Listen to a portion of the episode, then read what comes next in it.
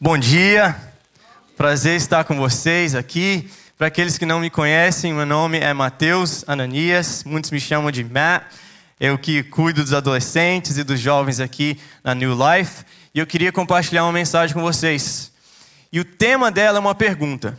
E eu preciso que você fique com essa pergunta na mente durante a mensagem toda. Eu mandei, mandei o texto pro pessoal lá em cima, eles me perguntaram: não, mas qual, quais vão ser os versículos, Mateus? Que eu mandei só os capítulos. E aí eu falei assim: não, é, é os, vão ser os capítulos. Então a gente vai ler bastante a Bíblia hoje. Mas eu quero que você fique com uma pergunta na sua mente: O que você pediria a Jesus? Qual é pergunta?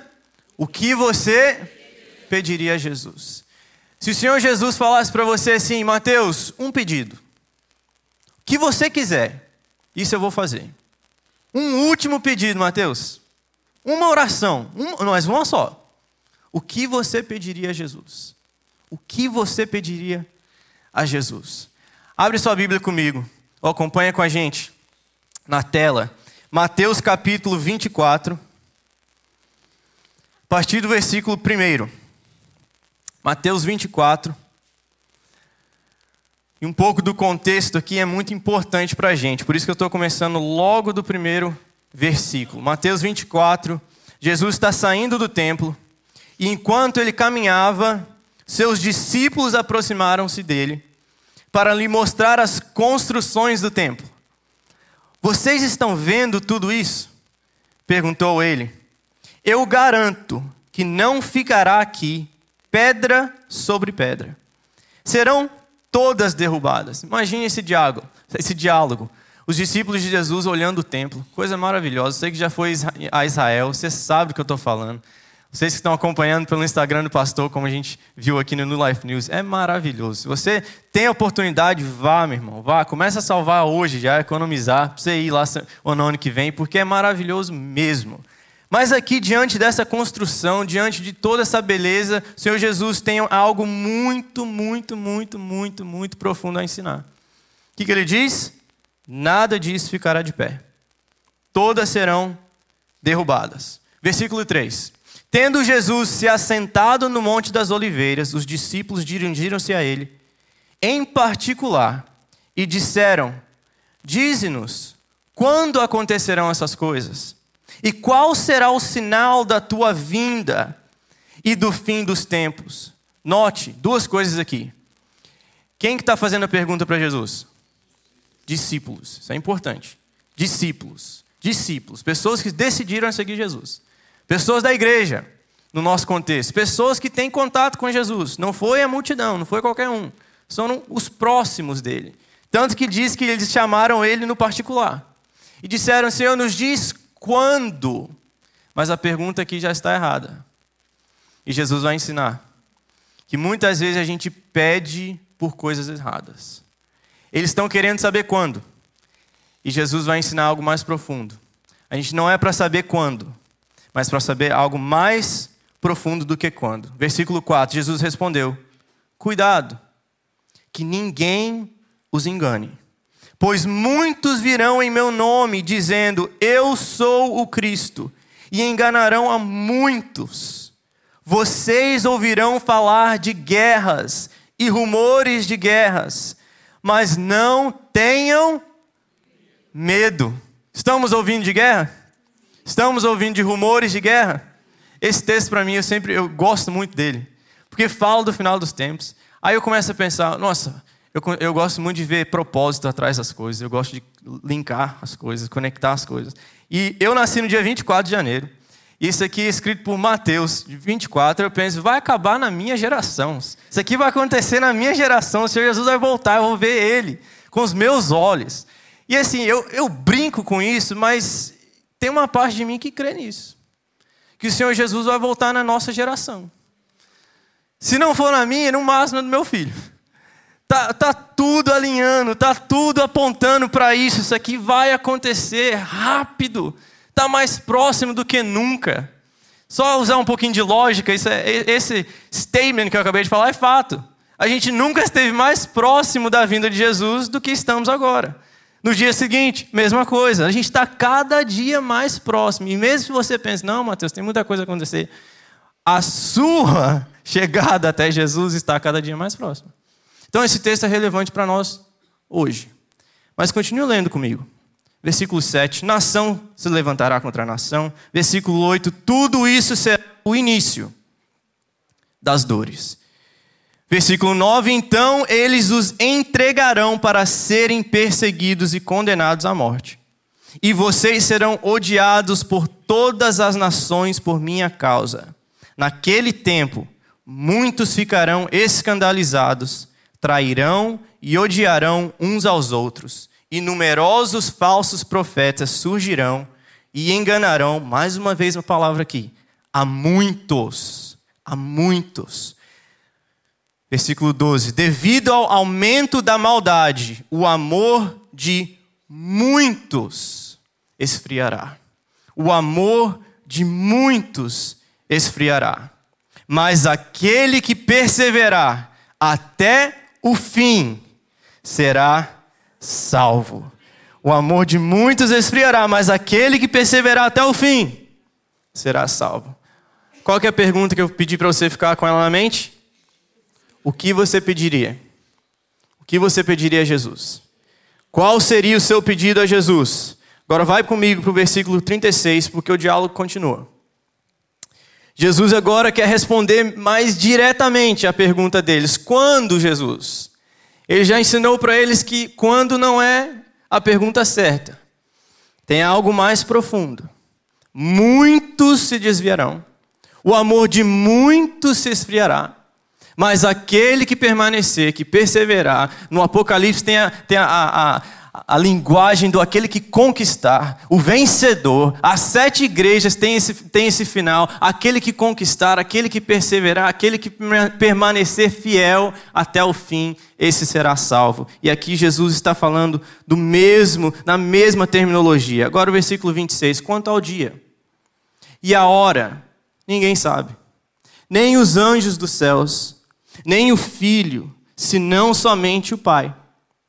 Como foi nos dias de Noé, assim também será na vinda do filho do homem. Como é que eram os dias de Noé? Ele responde: Nos dias anteriores ao dilúvio, o povo vivia comendo e bebendo, casando-se e dando-se em casamento até o dia em que Noé entrou na arca.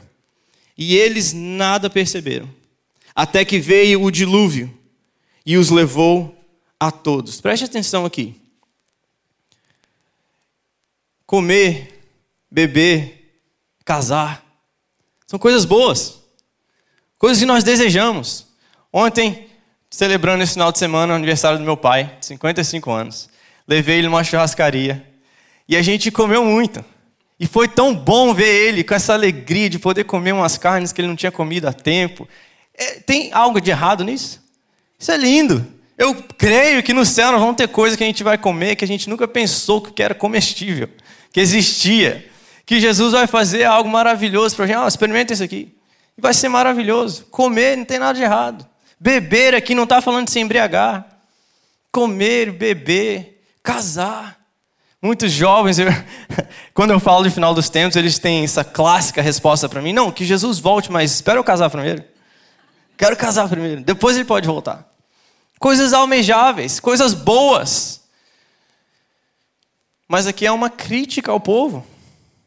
Jesus está falando: no final dos tempos vai ser como nos dias de Noé, onde as pessoas estavam fazendo coisas boas, desfrutando do que é bom.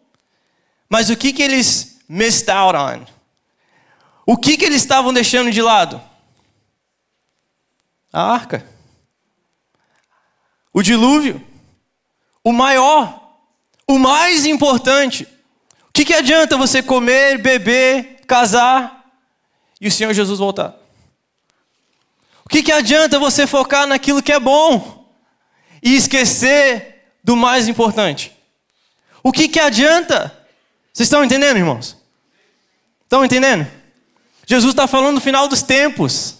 Jesus está falando para nós. Minha igreja, Talvez vocês estão focando muito só naquilo que é bom. E no final dos tempos vai ser como nos dias de Noé. Você está focando no bom, mas não se permita perder o foco do mais importante, do melhor, daquilo que há de vir. Daquilo que há de vir. Versículo 39: E eles nada perceberam, até que veio o dilúvio. Vá comigo agora para o versículo 42. Portanto, vigiem, porque vocês não sabem em que dia virá o Senhor. Essa frase é importante para o restante da nossa leitura, que vai ser no, no capítulo 25. Porque aqui ele começa a dar a introdução. E muitas vezes na, na, nas Escrituras nós temos três parábolas para simbolizar a mesma coisa. E aqui é o começo. Vocês não sabem em que dia virá o Senhor. 24, assim vocês precisam estar preparados. Vocês precisam estar preparados. Por quê? Porque o filho do homem virá numa hora em que vocês menos esperam. A gente tem uma falsa esperança de vez em quando de achar assim: não, eu vou ter tempo. Eu vou ter tempo. Pedir perdão. Acertar a vida. Não, não. A, a minha a minha conversão vai ser diferente. O meu acertar de contas com Jesus vai ser diferente. Não, não. Talvez tenha algo na sua vida que o Senhor Jesus está falando há anos. Está na hora de mudar. Está na hora de você acertar isso. Está na hora de você lembrar das minhas palavras. Você não vai estar tá esperando quando eu voltar. Isso não sou eu que estou jogando praga. Isso aqui é a palavra de Deus para a nossa vida. Vai vir numa hora que você não está esperando. E lembre, ele falou isso para quem? Para a multidão? Não. Ele falou para os seus discípulos, falou para o pessoal da igreja, falou para mim, falou isso para você. Você não vai estar tá esperando quando eu aparecer. Versículo 48, o último aqui desse capítulo. Mas suponham que esse servo seja mau e diga a si mesmo: Meu senhor está demorando. Que é, o que é muito comum, a gente fala de final dos tempos. A gente fala de guerras e rumores de guerras. O que, que as pessoas falam? Ah, já, Mateus, já teve duas guerras mundiais. Tem guerra todo ano. Tem guerra em tudo quanto é país lá no Oriente Médio o tempo todo. Isso tem nada a ver. Isso não tem nada a ver. Meu irmão, um dia vai ter. Um dia esse guerra, rumores de guerra, vai ser o começo. Então a pergunta não deve ser quando, nem o que vai acontecer. O que, Jesus está ensinando para os discípulos da época e os discípulos da nossa época. A pergunta que nós devemos fazer quando pensamos no final dos tempos, na vinda de Senhor Jesus, deve ser: como que eu vou estar? Não quando, não em qual ano, não em qual mês, não na data, mas como que eu vou estar? Como que eu vou estar se o Senhor Jesus for voltar agora? Se hoje for o meu dia, se hoje for a vinda de Cristo, como que eu vou estar? Como? Como está o meu coração nessa manhã? Como está o seu coração? Como está o seu amor por Ele? Lembre-se do que Jesus disse, ele, ele summarized, ele fez um resumo de toda a lei, mais de 600 mandamentos, com um. Quem sabe? Amarás o Senhor teu Deus. Pergunta para nós nessa manhã. Você ama o Senhor teu Deus de todo o seu coração? Você ama o Senhor teu Deus de todo o seu coração? Ou será que o nosso coração ainda está mais nas coisas boas do que nele? Lembre dos, dos verbos que ele usou aqui. Vigiem. Estejam preparados. Olhe. Olhe para o coração, não pergunte quando, pergunte como. Agora vamos para o capítulo 25. Agora ele vai continuar a dar para nós aqui. Eu quero passar a maioria do nosso tempo nesse capítulo agora. 25. Eu escrevi quatro lições para nós. O que você pediria a Jesus? Isso vai voltar. Fique com essa mensagem, fique com essa pergunta na mente. O que você pediria a Jesus? Agora no capítulo 25, ele continua a conversa. Muitas vezes a gente pensa em capítulos na, nas Escrituras como se fosse assim um novo dia. Não necessariamente. Isso aqui é um, é um diálogo que ele está tendo com os discípulos. E ele continua esse diálogo. Ele diz assim: O reino dos céus será, pois, semelhante a dez virgens que pegaram suas candeias e saíram para encontrar-se com o noivo. Cinco delas eram insensatas e cinco eram prudentes. As insensatas pegaram suas candeias, mas não levaram óleo. Fala essa palavra comigo: óleo. Óleo, importantíssimo. Óleo, óleo, óleo, óleo. Não levaram óleo. As prudentes, porém, levaram óleo em vasilhas. Elas não só levaram óleo, elas levaram óleo em grande quantidade. Óleo em vasilhas junto com suas candeias. O noivo demorou a chegar. A gente não ouviu isso pela primeira vez. Ele acabou de falar isso. Demorou a chegar. A gente ouve isso até hoje. Não, isso aí isso é história. Vai ser muito mais para frente. Ele vai demorar ainda. Vai demorar, vai demorar. E todas ficaram com sono e adormeceram. À meia-noite, ouviu-se um grito. O noivo se aproxima. Saiam para encontrá-lo. Então todas as virgens acordaram e prepararam suas candeias. As insensatas disseram às prudentes: Deem-nos um pouco do seu óleo, pois as nossas candeias estão se apagando. E elas responderam: Não. Pois pode ser que não haja o suficiente para nós e para vocês. Vão comprar óleo para vocês. E saindo elas para comprar o óleo, chegou o noivo. As virgens que estavam preparadas entraram com ele para o banquete nupcial, e a porta foi fechada. Mais tarde vieram também as outras e disseram: Senhor, Senhor, abra a porta para nós.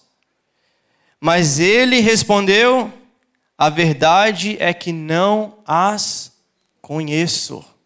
Não as conheço. Portanto, vigiem, porque vocês não sabem o dia e nem a hora. Amém? Queria refletir com vocês sobre o que é esse adormecer, primeiro de tudo. Elas dormiram. E note que todas dormiram. Todas as dez virgens dormiram, porque o Senhor estava demorando a voltar. O noivo estava demorando a voltar. Mas eu queria falar também sobre o que essas dez virgens tinham em comum. As dez criam na volta do noivo. As dez criam que o noivo ia chegar. As dez criam, cantavam Rosana. Maranata, vem, vem noivo. As dez cantavam, as dez acreditavam. Lembra no começo? Jesus está falando com quem? Discípulos. A gente tem a tendência de pensar de, das dez virgens, cinco eram cristãos, cinco eram mundanas, ímpias. Não criam no Senhor Jesus. Não é isso, não é esse o contexto. Jesus está falando para discípulos, está falando de dez noivas que estão esperando o noivo. Mas cinco eram prudentes e cinco insensatas. Como está o seu coração hoje? Insensato ou prudente? Você tem se preparado ou não? Porque outra coisa que acontece em comum com as dez, elas dormem. Elas dormem. E o que acontece? O noivo demora. O noivo demora. E com isso em mente, eu queria agora diferenciar coisas que as prudentes tinham e as insensatas não. Coisas em que as prudentes se prepararam, levaram com elas, e as insensatas não. Primeira coisa que eu aprendo com essas virgens é que não é sobre intensidade. Não é sobre intensidade, é sobre constância. Não é sobre intensidade, é sobre constância. Todas elas tinham suas candeias. Todas chegaram com o fogo queimando. Todos começaram bem. Todas começaram a caminhada na espera do noivo bem. Estava queimando. De todas elas. Mas o que aconteceu? O noivo demorou. O noivo demorou. E o que aconteceu? Quando ele voltou, elas já não tinham mais chama. Não tinha mais fogo. Por quê? Porque tinha acabado o óleo. Quantos de nós, nós começamos a caminhada com Jesus no fogo? No fogo, é culto todo dia, é oração, é leitura bíblica. Culto de cura a gente está lá, culto de oração a gente está lá, é online, é presencial, you name it. É na minha igreja, é na outra igreja, eu quero tudo, tudo, tudo, tudo. Muita intensidade. Mas a pergunta que a gente deve fazer aqui é: a gente está preparando para a demora? Lembre do óleo que as prudentes levaram. Elas levaram óleo em quê? Em vasilhas.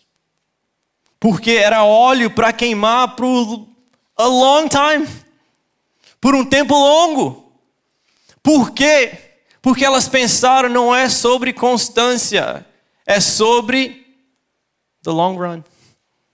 É sobre, não é sobre intensidade, perdão, é sobre constância é que o meu fogo tem que estar queimando o tempo todo, até que o meu Jesus, até que o meu noivo, até que o meu Senhor volte.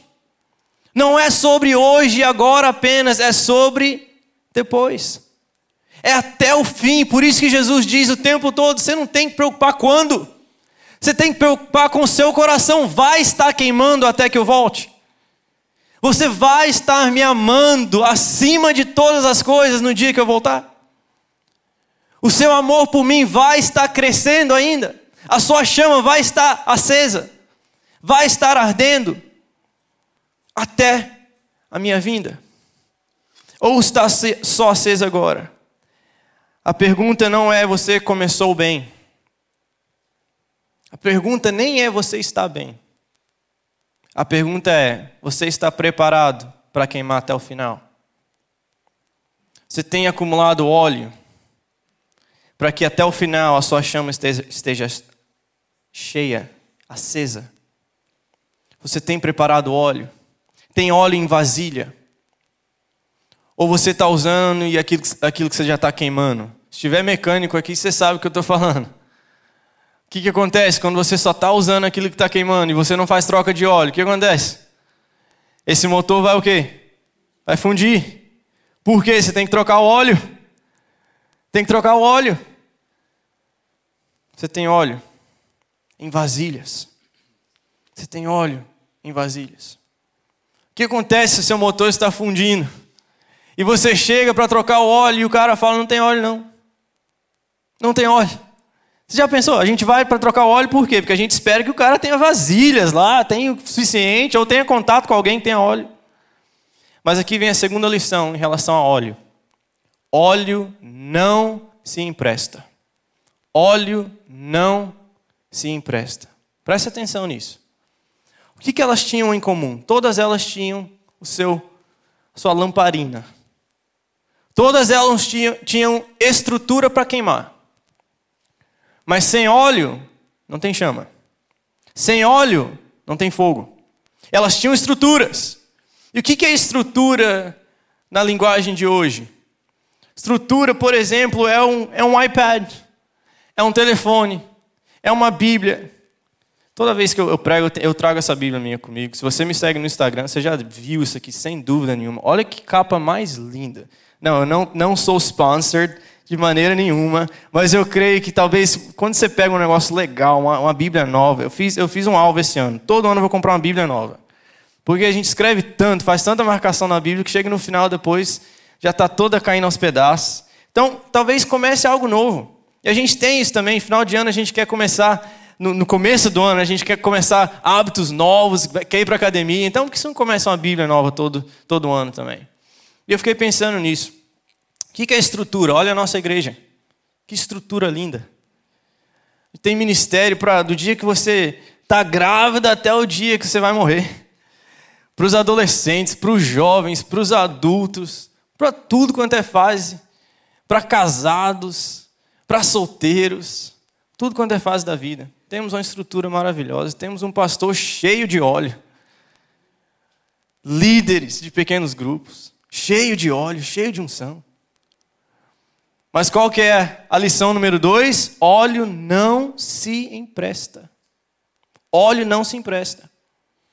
As cinco virgens insensatas vieram pedir óleo para as prudentes. E o que, que elas falaram? Não. Não. Óleo não se empresta. Irmão, eu vejo isso, eu sou líder de pequeno grupo. E eu vejo isso muitas vezes até no meu grupo. Onde eu pergunto para eles constantemente como é que está a sua vida devocional? Como é que está a vasilha? Está colocando óleo? Está passando tempo sozinho com o Senhor Jesus? Está desenvolvendo o seu amor para com Ele? Está desenvolvendo uma intimidade maior com Ele? Eu escuto, sim, sim, Mateus, estamos, estamos. Aí começa o verbo no plural. Estamos, estamos sim, Mateus. Eu falei, não, calma, calma aí. Estou perguntando para você. Você está? Tem, tem vezes até que chama a esposa. Não, não, a gente está, não está? Falo, não, estou perguntando para você. Você, singular, você. Porque a gente tem essa tendência de emprestar o óleo do outro de achar que, não, não, a gente ora junto. E, por favor, não me entendam errado, é importantíssimo que casais orem juntos. Isso é fundamental, isso é muito, muito importante para um casamento. Mas não é tudo, porque óleo não se empresta. Você, esposa, você, esposo, você, amigo, você, filho, você, mãe, você precisa acumular óleo. Você precisa ter o seu óleo. Você precisa ter o seu relacionamento com Jesus. Naquele dia você não vai poder falar para o Senhor Jesus: Senhor Jesus, calma aí, deixa eu pegar o óleo da esposa. Senhor Jesus, checa aí, ó, ela está aí dentro. Minha mãe, minha mãe foi na igreja. Jesus, nossa, mulher de oração, você não tem noção. Nossa família toda. Checa aí. Não, pega só o last name. Ananias, estão tudo aí. Óleo não se empresta. Ajuda você estar perto de alguém cheio de óleo? Claro que ajuda. Porque te inspira. Mas ele não é emprestado. É bom você numa igreja onde o pastor é cheio de óleo? Excelente. É bom você fazer parte de um pequeno grupo onde as pessoas estão cheias de óleo? Excelente. É importante você ter uma comunidade? É maravilhoso. Eu não entendo. By the way, pessoas que dizem assim: ah, eu não preciso ir na igreja. Meu irmão, isso aqui é maravilhoso. Quem aqui não sente a presença de Deus? Eu fui anotando quando, quando os irmãos estavam cantando aqui, primeira música, a primeira música que eles cantaram aqui, eles declararam: There is nothing better than you. A mensagem já estava sendo pregada. Olha o que nós declaramos com a primeira canção: Senhor, não há nada maior ou melhor do que o Senhor. Nada. Nada. A gente vem, a primeira música que a gente ouve, Senhor, não há nada melhor que o Senhor. A gente vem com um problema. Isso nos leva, no, leva os nossos olhos para Ele que é maior, que é melhor. Aquele que turns graves into gardens, locais que não têm vida, em locais cheios de vida. Segunda música, eu vejo o Rei da Glória vindo. Eles não tinham noção que eu ia pregar sobre isso. Não tinham noção. Eu vejo o Rei da Glória vindo, vindo com o seu poder. Osana. E a gente começa a declarar: Osana, louvado é o nome do Senhor. Louvado, louvado. A terceira música, não há nada, não há nada maior Nada se compara, tu és maior, tu és maior, tu és o número um. A oração da Michelle aqui, ela falou: Senhor, eu não quero só cantar, eu quero viver isso. Eu não quero só pregar, eu quero viver isso. Para você que está ouvindo, eu não quero só ouvir, eu quero viver isso. Para nós, como comunidade, eu não quero só fazer parte de uma igreja, eu quero ser a igreja. Eu não quero só estar perto de pessoas que têm óleo, eu quero ter o meu óleo. Eu não quero ser a virgem que está encontrada sem óleo. Porque óleo não se empresta. E a última canção, nós cantamos aqui, Senhor, take me deeper. Me leva mais profundo. Onde a minha fé será mais firme. Na presença do meu Senhor. Como que se, acumula óleo? Na presença do Senhor. No seu tempo a sós. Irmãos, mais do que nunca, nós precisamos aplicar um versículo da Bíblia. Mateus 6,6. Feche a porta do seu quarto. Coloca o celular num outro, coloca na sala. E vá, feche a porta do seu quarto. Vai acumular óleo. Vai passar tempo sozinho com o Senhor. Vai acumular óleo. Leva vasilhas. Passa tempo com o Senhor. Essa é a terceira lição que eu aprendo nesse texto. Qual que é a palavra-chave que elas nos, elas nos dão para acúmulo, de óleo? A palavra é não.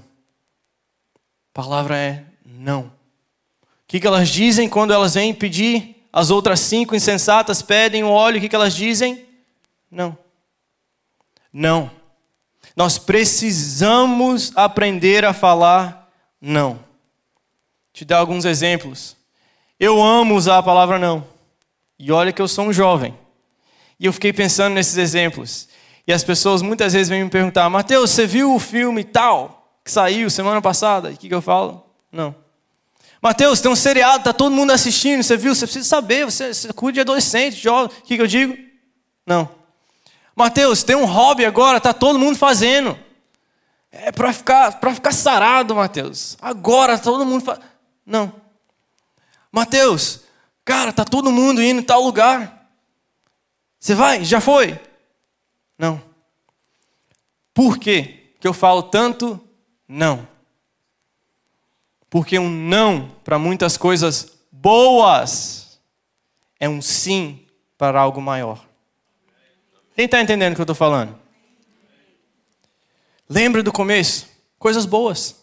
Comer, beber, casar, coisas boas. Mas o que é mais importante? Acumular óleo. Acumular óleo. Mateus está falando que a gente tem que parar de trabalhar, que eu não posso ir mais para a academia, que eu não posso assistir meu seriado. Não é isso que eu estou falando. Mas o que eu estou falando é que muitas vezes você está falando muito sim e pouco não. Muito sim para coisas boas, mas não sim para coisa maior. Quantos de nós, eu lembro de um, de um, de um quote que eu li, eu estava na, na, faculdade, do John Piper, uma frase dele. Ele que é um, é, um, é um escritor, ele é um pastor aqui nos Estados Unidos. E ele diz assim: o maior propósito das redes sociais, e você pode aplicar aí também YouTube, Netflix, show de tudo quanto é HBO, o que você assistir. Ele diz assim: o maior propósito dessas coisas será que quando Jesus voltar, nós não teremos a desculpa de falar que nós não tivemos tempo. Meu irmão, você está falando muito sim. É muito sim. Muito sim. E pouco não. Porque o muito sim é um não para o mais importante. Quantas pessoas me dizem, Mateus, não tem tempo para ler a Bíblia? Meu irmão, eu fico pensando assim, eu olho para a pessoa, eu literalmente eu penso, eu tenho que confessar um pecado. Eu penso num, eu penso numa piada que eu ouvi um tempo atrás. A única pessoa que não tem tempo é a pessoa que está morta. E uma pessoa que está morta não estaria tendo um diálogo comigo. Aí eu penso assim, cara, conheci o primeiro ressuscitado. Vi minha primeira. Nós temos tempo que você precisa aprender a dizer não. Não. Não. Tá assistindo? Tá todo mundo assistindo? Não. Não, como assim? Não. E o que, que isso significa? Talvez você vai ter que perder até uma hora. Você vai ter que trabalhar menos. Você vai ter que ir para a academia menos. Assistir o seriado que você ama menos. Você vai ter que começar a dizer não. Por quê? Imagina comigo. Faz um pouquinho de, de logical thinking aqui, só pensar logicamente. Se o Senhor Jesus estiver voltando hoje, você ia assistir o que você assiste? Você ia passar duas, três horas na frente de um celular scrolling, só vendo a vida dos outros, comparando. Você não faria isso. Você não faria isso se Jesus estivesse voltando hoje. Você não faria isso. Você mergulhava na palavra. Você fecharia, você aplicaria Mateus 6,6, você fechava a porta do seu quarto, você, você pedia perdão pelos seus pecados, você se ajoelharia diante dele, haveria lágrima no seu olho. Você clamaria aos céus, como nós cantamos aqui: me leva mais profundo, me leva, me leva, Senhor, eu quero te amar de todo o coração, faz algo sobrenatural em mim. E essa é a quarta e última lição que elas nos ensinam. Precisamos de algo sobrenatural. Não só informação, conhecimento. Mateus, qual é a diferença? Quanto mais informação, mais conhecimento, não, não com Jesus. Não necessariamente. Nós nunca tivemos tanto acesso à informação como hoje. Você quer saber qualquer coisa da Bíblia? Tem, tem vezes que o menino vem me fazer pergunta e eles acham que a gente que é pastor, ou trabalha na igreja, ou é líder, que a gente sabe de tudo. A gente tem a Bíblia decorada, sabe onde está cada versículo e tal. Far from truth. Não é verdade. O que eu faço muitas vezes? Eu só coloco assim, ó, versículo bíblico que diz isso. Não sei onde que está, não tem noção. Mas eu escrevo, eu lembro do versículo, é isso aqui. Então, mando para o menino, os caras, nossa, Mateus, o cara é uma enciclopédia bíblica. Não sou. Mas a gente tem muito acesso à informação. Mas informação não é conhecimento. Você pode conhecer tudo sobre Jesus e não conhecer a Jesus. Você pode ter crescido na igreja.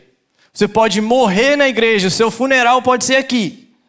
E você não conhecer o noivo não conhecer o noivo. Informação não é conhecimento. Lembre-se de que Jesus warned. Aqui ele estava alertando seus discípulos que muitos iriam se desviar, que muitos seriam enganados. Agora fala comigo, como que você não é enganado? Como que você vai ser parte dos poucos cujo amor não esfriará? Como que nós podemos, então, dizer: eu não vou ser enganado, a minha chama vai queimar até o fim? Nós precisamos conhecer a voz do Mestre, porque quando um falso mestre vem, a gente vai saber: não é a voz do meu Senhor, não é a voz do meu Mestre que eu escuto lá no secreto. Não é a voz dele, ele não fala assim comigo. Não, parece ser verdade, está até usando a Bíblia, mas não é a voz dele. Não é assim que ele fala. Eu lembro que teve, teve um dia, um exemplo simples, mas você que tem contato com, com a sua esposa ou com sua mãe, por exemplo, se ela fosse para outro estado e lá perdesse o celular, tivesse que te ligar um dia, Assim que ela falasse alô, você já sabia que era ela. Podia ser lá de Ohio, de Oklahoma. Mas que ela falasse assim, minha esposa, por exemplo, se ela falasse honey, eu já sabia que era ela. Se a minha mãe falasse filho, eu sabia que, ela, que era ela. Por quê? Tem cúmulo de óleo. Tem muito tempo de ouvir a voz de tempo a sós, de one on one. Que quando ele liga de um outro telefone, de um número desconhecido, você conhece, porque é o seu mestre, é o seu Senhor, não é o óleo do esposo, não é o óleo do pastor, não é o Senhor do pastor, não é o Senhor da igreja, é o meu Senhor. Não é o desconhecido, não é o Deus tal. É o meu Deus. É o meu Pai. É o meu Salvador. É aquele que me encontra quando ninguém está olhando. É aquele que está comigo quando ninguém mais está comigo. É aquele que te vê em horas, no secreto, sozinho, só você e ele acumulando óleo.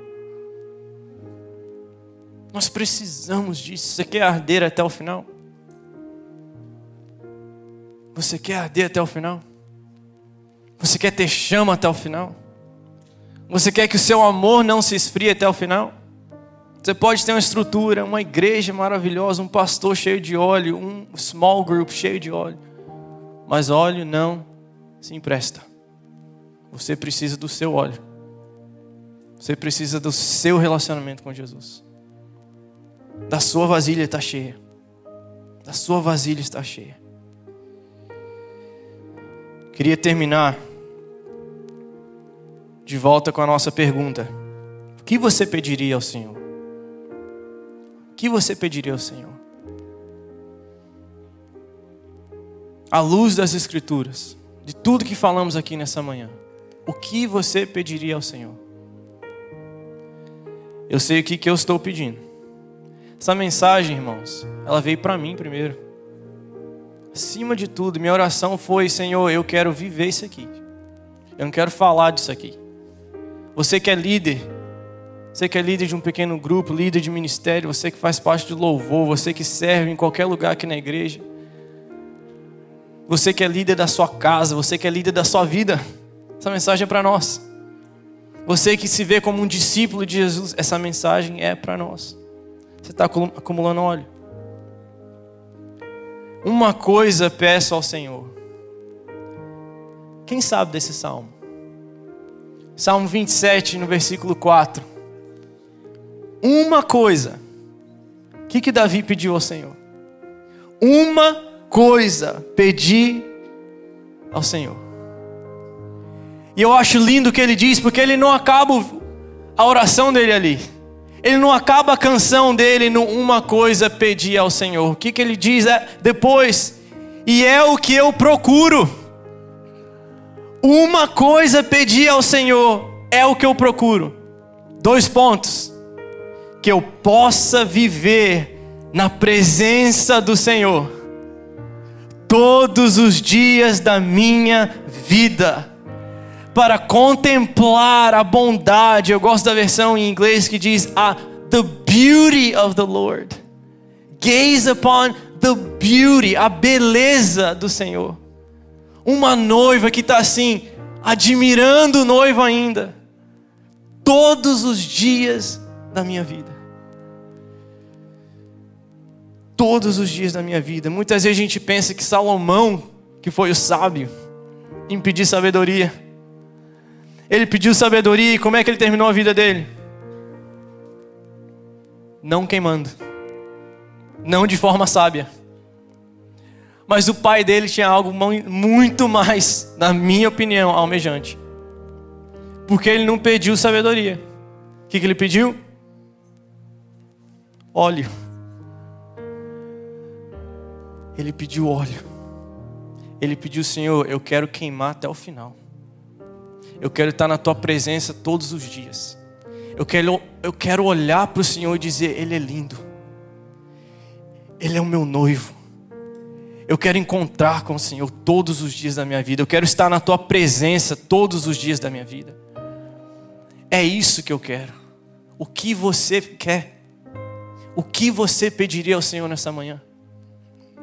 Que você pediria ao Senhor? O Senhor está próximo, o noivo está à porta. Acumule óleo. O que, o que nós vamos pedir hoje ao Senhor? No final de todo culto, a gente faz um, um apelo. A gente faz um clamor ao Senhor.